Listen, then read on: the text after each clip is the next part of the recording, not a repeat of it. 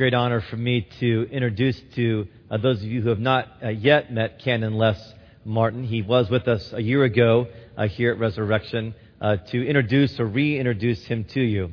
Uh, Canon Les, uh, while American by birth and um, by citizenship, is very much Nigerian by heart and serves as a full-time missionary in Nigeria, particularly in the Diocese of Jos. Uh, Diocese of Jos is located right in the center, a little bit north of the country of Nigeria, where we at Resurrection have been involved in global partnership and gospel partnership now for over 15 years. As some of you may remember, I went with a small team in December uh, to minister there and to be ministered to there. And it's our hope to develop a back and forth relationship where Jos comes to us and we go to Jos to develop a really close uh, partnership. Uh, Canon Les is here in large part because of that. Uh, he'll say a little bit more about his uh, hope to be, soon to be traveling partner, uh, Venerable Mark Mukan, who's always been my host in Nigeria, who is trying to get here, uh, facing some visa challenges um, at this point. But we are rejoicing to have Les here. Uh, Les is a missionary. Les is a scholar. Les is a pastor, a preacher, uh, someone who deeply loves the Lord. he has been recently made a canon, which is a rather obscure term for most of us. I once asked uh, his boss, Archbishop Ben Kwashi, so what is a canon? And he said, don't worry about all the ecclesiastical stuff. It's a man of God. That's a canon. Les is a man of God. His fruitfulness shows that. And so we're thankful to have uh, this brother here to preach the gospel. So may we hear and receive what the Lord desires to give to us uh, through our brother in Christ. So a warm res welcome to you, Les. Great to have you here. Thank you.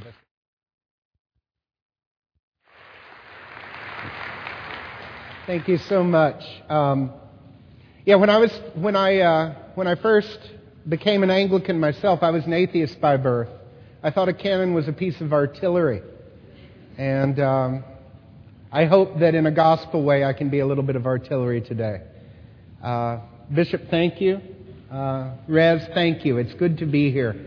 I first uh, I first came to Rez years ago when I was in seminary in the 90s. It was in a different place and in some ways a different church, but it is in many ways my home here in America now. Uh, my home in Nigeria is much warmer. However, uh, having lived in Chicago, I know it's actually not that bad right now, and I thank God for that. Um, thank you for the permission, sir. It's a joy to be here. And I want to bring you greetings the way Africans do. First of all, from Mark, Venerable Mukan, who is supposed to be my traveling partner. Uh, let's pray that his visa gets open. He's hoping to join us this next week. And I'll tell you, Mark looks more like a Nigerian than I do. And in many ways, I'm just his warm up act. He is a lot more dynamic than I am. And we're a great partnership. So, for the sake of the gospel here and for the sake of this church, let's just pray that those gates open. Um, I want to also bring you greetings from your brother and father in God, Archbishop Ben Kwashi and his wife Gloria. This church is very dear to them. You know that. Your bishop's very dear to them, and this church is very dear to them. And it's with his blessing and encouragement that I get to stand here today. He loves you, and he appreciates your prayer and support for those of us in Jos. My own parish is St. Piran's on the Plateau. It was founded by the British, which is why it has such a long name. Uh, but St. Piran's on the Plateau is about the size of Res, and we're right in the heart of the city. When the bombs go off, my house shakes. Um, but they greet you warmly. And my venerable Ephraim Gongdon, uh, who I know would rather be here than me, uh, greets you deeply uh, and greets your bishop as well. But perhaps the most important greeting I can give you is from the reality of Jos. I greet you on behalf of the poor and the dispossessed. I greet you on behalf of the martyrs. I greet you on behalf of the 30,000 refugees that have swelled our city and are living in tents. They're really your brothers and sisters. An entire denomination, uh, the partner denomination to the Church of the Brethren in this country, has ceased to exist. I greet you on behalf of those people, and I'm humbled in some small way to be their voice. Please remember them in your prayers. Uh, as Archbishop Ben always says, this will not last forever. And until it passes, they really need your prayer. Let's pray now. Father God, it is a joy to be here with this part of my, my family and your body. Lord, as we consider your word today, we ask that you would speak in spite of my limitations and the limitations of our hearing. Let your word only be spoken and only received. In the name of the living God, Father, Son, and Holy Spirit. Amen. My grandmother played basketball on the first women's team that Duke University had. And even in her 70s, she could school me on the court. I had a grandmother who could palm a basketball. On her deathbed, she grabbed my hand so hard to tell me something important that I had a bruise for a week. She was a tough lady. She was my defender, my protector, but she was a tough lady. Um, and every spring, I had to endure something with my grandmother. Every spring, she would get her lawn chair. She had hurt her back over the years, and so now she walked with a cane. And she would take a lawn chair and sit in front of the garage. And like the bishop with his crozier, she would take her walking cane and stand there, or sit there, and begin to direct me. You see, every year the garage got all sorts of clutter, as garages would. And so I was supposed to be her arms and legs, but she was quite clearly the one in charge. Do this, do that. And with the enthusiasm of a little boy or a teenager, it was not something I was into. I didn't enjoy it. So I'd kind of be shuffling along, and she'd say, Get that.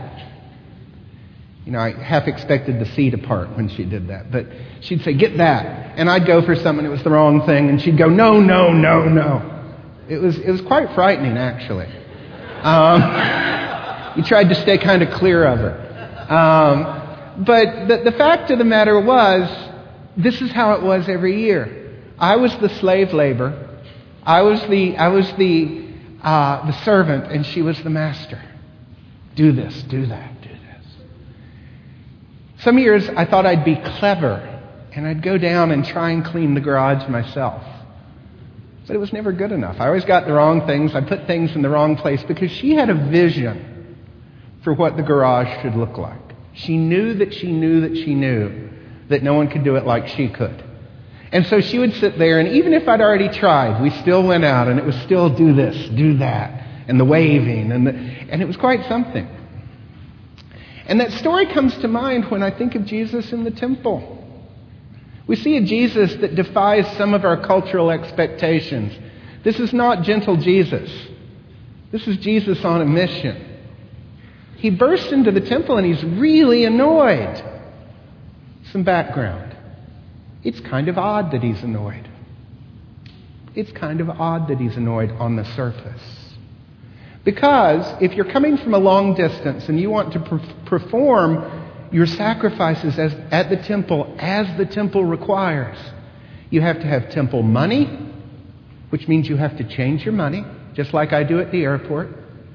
And no one's going to carry a goat or a pigeon on the road. You have to buy the animals you're going to sacrifice.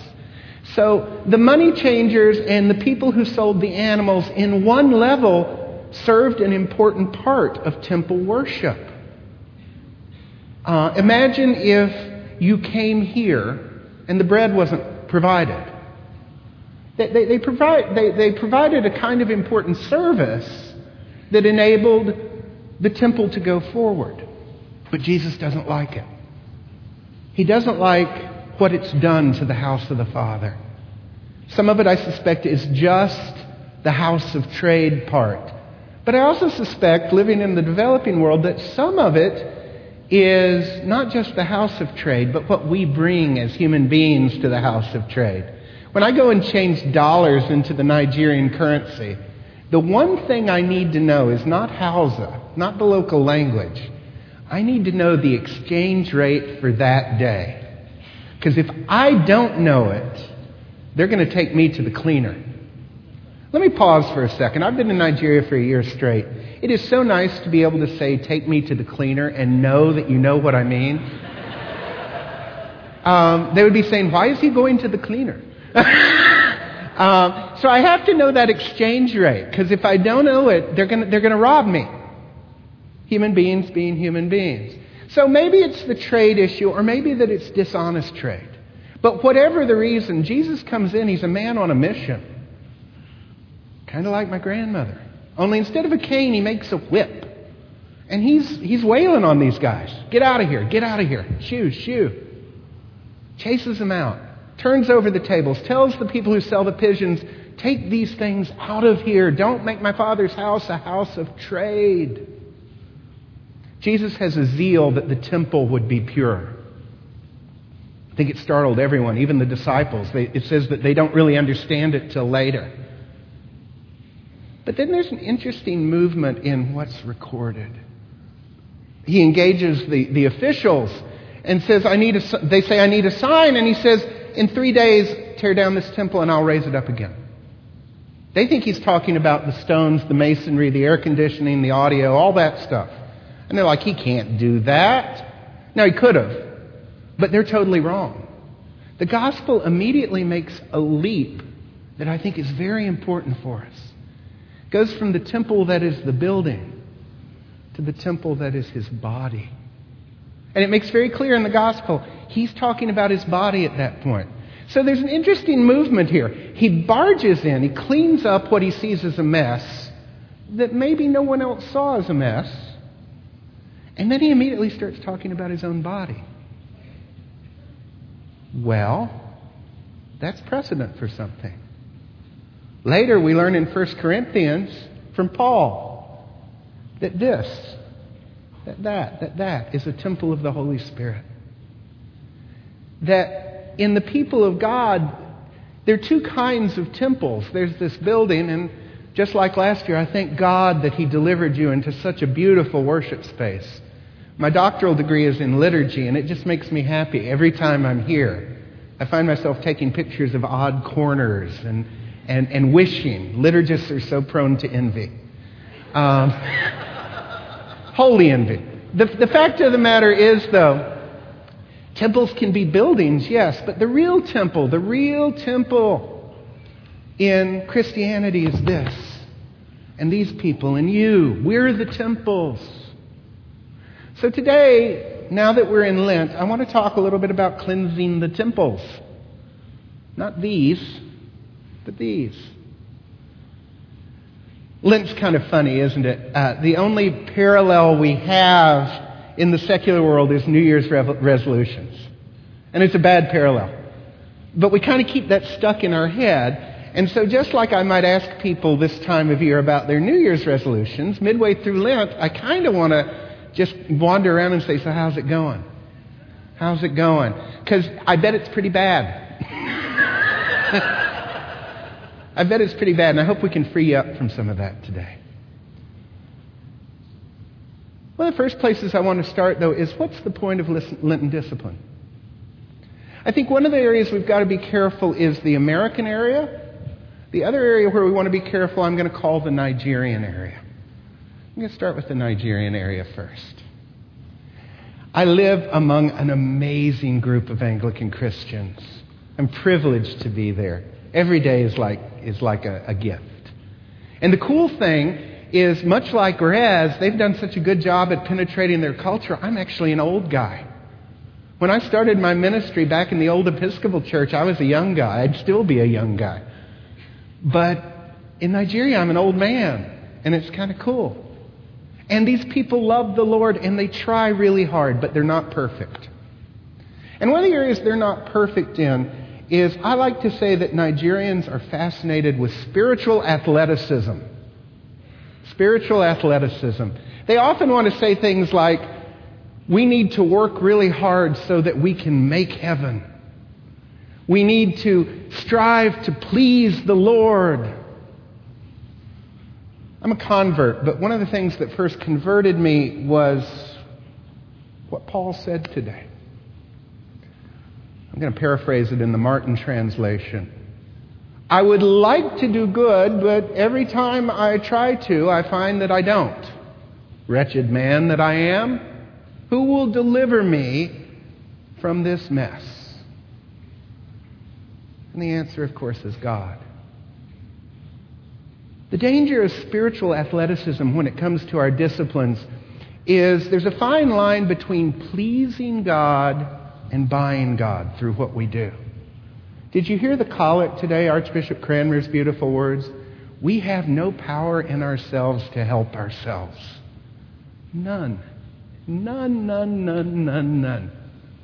If you go away from here with no other part of my message other than, gee, I thought he would be an African, um, please go away with the idea that we have no power in ourselves to help ourselves. It drives me crazy. I yell at my friends. I'm like, they say, well, if we make heaven, I say, you're not going to make heaven. You can't. Jesus made heaven for you. Relax. Jesus did what we cannot and we can never do. So, the first purpose, it seems to me, of Lenten discipline that we have to watch out about perverting is we can't turn it into spiritual athleticism. We can't buy God. He won't love us more if we work really hard. Or if, you know, if I memorize the entire Old Testament in Lent. He's not going to be impressed. You might, but he's not. I don't get a better seat in heaven. The blood of Jesus purchased a pathway for me while I was yet a sinner. On the worst day in the worst period of my life, before I ever gave my life to Jesus, when I was lost, I don't use that word too clearly anymore, but when I was completely lost, Jesus loved me as much as he did today. So we have to be careful with our Lenten discipline that somehow we're not trying to work our way into heaven. Anglicans are heirs of the Reformation. We're proud of the fact that we understand that it's only by grace through faith. Only by grace through faith.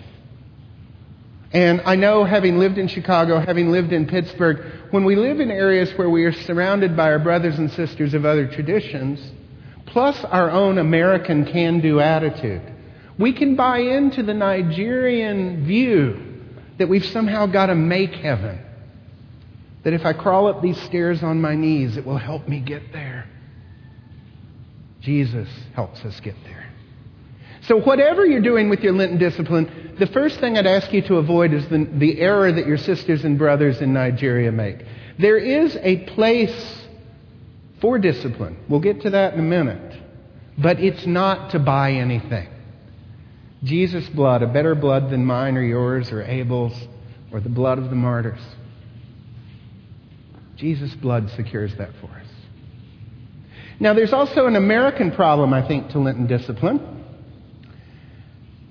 Goes like this Well, I will give up chocolate, I'll give up pizza, and that way I will be doing a Lenten discipline, plus I'll lose 10 pounds. I say to you, you have your reward. The fact of the matter is, if we're not careful, we also turn Lenten discipline into self help. I'll walk more. Now, I believe God has a value for creation and a value for us as, as human beings. He's in favor of you eating your vegetables and walking more and living a healthy life. But that's just maintenance. That's not Lenten discipline. I had a friend down in Tennessee once said, um, what he was gonna, what he was going to do for Lent was he was going to give up smoking. I said, You don't smoke. He said, I know.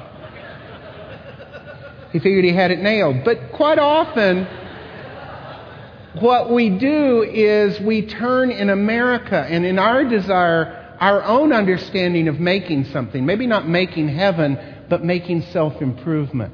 We turn our Lenten d- discipline into a pattern for living and we kind of do what we should be doing the year round, and we turn them into New Year's resolutions. That's not Lent. And we're, incidentally, we're no more successful with our Lenten discipline than we are our New Year's resolutions anyway. So why do that? Why do that? So those are the dangers I want to lay out. So what, what's the point of Lenten discipline? First of all, I want to tell you that it's to grow up into the likeness of the head. Jesus set us free. Jesus set us free from sin, death, hell, and the devil. Amen? That's the best news. But the cool thing is then, in partnership with Him, the idea is that we're supposed to grow up into the head, grow up into His likeness. I like to think of it as family resemblance. When I was little, I didn't look like my grandfather, I looked like a baby, uh, which means that I looked like Winston Churchill. But. Uh, the fact of the matter is that as I got older, I looked a little more like him, but I was svelte, had a full head of hair, 29 inch waist. I still didn't look like my grandfather. I was going through some pictures. I was putting them on my iPad so I didn't have to carry the physical pictures when I moved to Nigeria. And I came across a picture of my grandfather at this age, my age. I have his posture, I have his belly, I have his jowl. Family resemblance wins out. Over time, family resemblance wins out. And the cool thing about spiritual family resemblance is it's supposed to be the same. Having been um, saved, having been grafted, having been adopted into the body of Christ, the idea is now that we grow up into the head, into his very likeness. We start to look like him. And the idea of our spiritual discipline isn't that we're buying anything, it's all been bought and paid for. I like to wear crucifixes. Nigerians don't do that. And they say, Why are you wearing a crucifix? I say, It's my receipt. This is the day I was bought and paid for. And I don't want to go anywhere without my receipt in case someone challenges me. We've been bought and paid for. Now the goal is to grow up into his likeness. Grow up into his likeness. And that's the point of Lenten discipline. So, what do we do? Because if you're like me, and it's okay, I still fight this.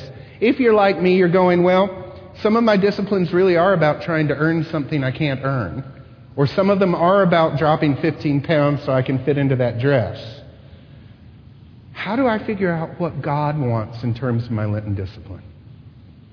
Let's go back to the temple. Remember, the money changers and the sellers of animals had a purpose. I suspect most people saw nothing wrong with it, but Jesus did. And Jesus decides to put the temple back to its original purpose. He decides to put it back to the worship of God as it's supposed to be by cleansing it. Just like my grandmother with that cane. Get this out of here. Move that over there. Oh, that can't do. He cleanses the temple so that it can be pure, so that it can be set apart for what it's supposed to be in the first place.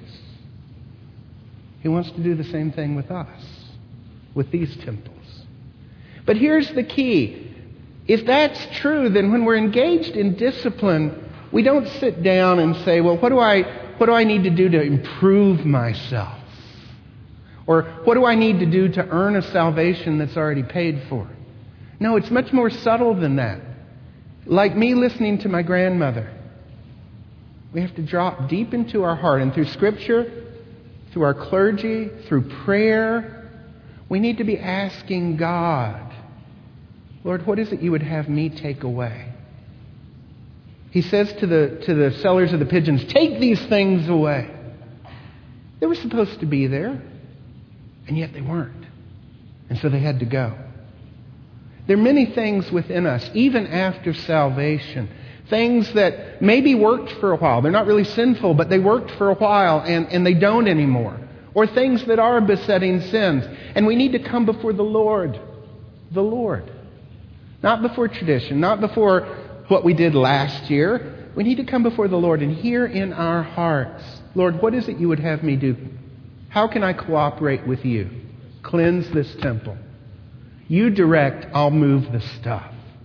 I'll move the furniture, but you direct. What is it that Jesus needs to do in your heart, in your soul, in your mind to cleanse this temple? And before we get back into performance, hear me clearly. What is it that Jesus needs to do? Not what is it you need to do. It would be debatable as to who cleaned the garage. I was the muscle, but it was really my grandmother cleaning the garage. She pointed and waved and let's do that with God. Jesus cleanses this temple, not us. We're just the muscle. So I would beg of you to take the time, take the time during this Lenten season to ask yourself about your disciplines in a new way. It's not punching a card. It's not, well, I did this this year. I gave up chocolate for the last 15 years and ate fish on Friday, so I'll do it again. That's too small an imagination. Ask God. Ask God what He would have you take out of the temple of your life. And then trust that He will give you the power and the means to do it, but also do it. And you may be saying, well, Ken, that's great, but it's, it's the third Sunday of Lent. You should have told us this on Ash Wednesday. Well, it's not really about Lent anyway, friends. It's about our Christian life. So I don't care if it's the third Sunday or the last Sunday. Do it now. Um, one of the great things about being a visiting priest is you have a little bit of a less consequences. So I will do this the classic way we do. I'm sure the bishop won't mind if you change your discipline because you're listening to the Lord. So listen, I beg you. These temples need to be cleansed again and again and again. It doesn't buy us heaven, thank God. Because, like Paul, like New Year's resolutions, what I'm aware of is I know the good I want to do, and I often don't do it. But it does help us grow up into the family likeness. You have that likeness already. You're blessed in this church. But there's no end to the journey. St. Benedict says, always we begin again. So let it be again. You know, when I would listen to my grandmother and endure that ritual, the true thing was the garage always looked better. Because she did have the vision. It was her garage it was her stuff. And so, underneath the wailing of the cane and the, and the, and the rather loud ejaculations of sound, no, no, no, no, no. Underneath that, the vision would come out, and the garage got put back into order because it was her garage. These are Jesus' temples, not yours. He has the vision for each of you. Isn't it wonderful? He has the vision for each of you. So during this time, let him move the furniture around. Let him, let him tell you what needs to be thrown out and then throw it out. Remake the interior now so that you can be a fit tw- temple for God to dwell in, so that you can meet him on Easter Day a new person with new gifts, new hope, and new purpose. Let him do it. Ask him to do it. And in the journey, when you get discouraged, remember it's not just that temple. The cool thing about how it works, he cleans up these temples. And that in turn cleans up this temple. No more backbiting, no more gossip, no more factionalism. And when this temple gets cleaned up, then the real temple gets cleaned up a new heaven and a new earth. And there doesn't need to be a temple in the city anymore because all creation is a temple. But it starts here, and here, and here, and here. So ask God into your heart. It's a crazy thing. Let's make Lent less about self help and more about God. That's a novel idea. Ask Him, He'll tell you. Take these things away. This is to be my Father's house. That's true of each and every one of you, each and every one of us. Because one day we're supposed to grow up and look like Him. May God give us that strength. Let's pray.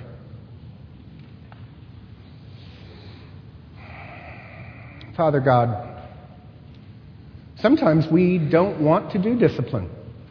Whether it's for you or ourselves, as Paul says, we're pretty bad at it. We see another war at work in our members.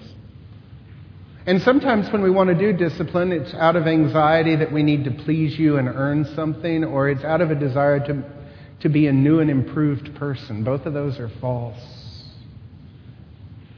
Lord, any of us, including myself, can fall into those. And, and for anyone who has fallen into those, Lord, I just ask your grace now. Open their ears wider that they may hear your voice about what needs to be cleansed in these temples. Not what they think, but what you think. Make them ready for a future of service, a future of worship. Make empty space as the trash goes out that may be filled with your presence, your spirit, and your gifts.